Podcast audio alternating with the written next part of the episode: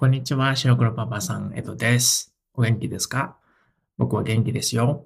でも、もうすぐ春になるんですよね。なので、今はまだ夜寝るときは大丈夫なんですけど、これからどんどん暖かくなると思うので、それは僕にとってはちょっと問題なんですよね。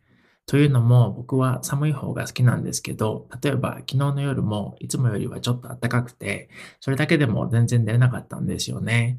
もう午前3時ぐらいには起きちゃったんですよ。もちろん最初は寝れましたけど、多分5時間ぐらいしか寝れなかったんですよね。というわけで、これが僕の今日のちょっとした近況報告でした。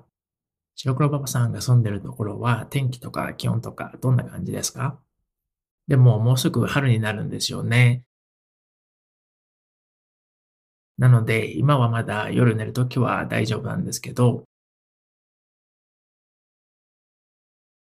これからどんどん暖かくなると思うので、それは僕にとってはちょっと問題なんですよね。というのも僕は寒い方が好きなんですけど、例えば昨日の夜もいつもよりはちょっと暖かくて、それだけでも全然寝れなかったんですよね。もう午前3時ぐらいには起きちゃったんですよ。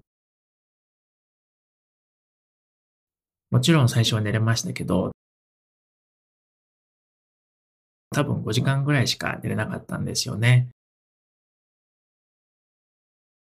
というわけで、これが僕の今日のちょっとした近況報告でした。白黒パパさんが住んでるところは、天気とか気温とかどんな感じですか？こんにちは、白黒パパさん、エドです。お元気ですか？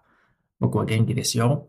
でももうすぐ春になるんですよね。なので今はまだ夜寝るときは大丈夫なんですけど、これからどんどん暖かくなると思うので、それは僕にとってはちょっと問題なんですよね。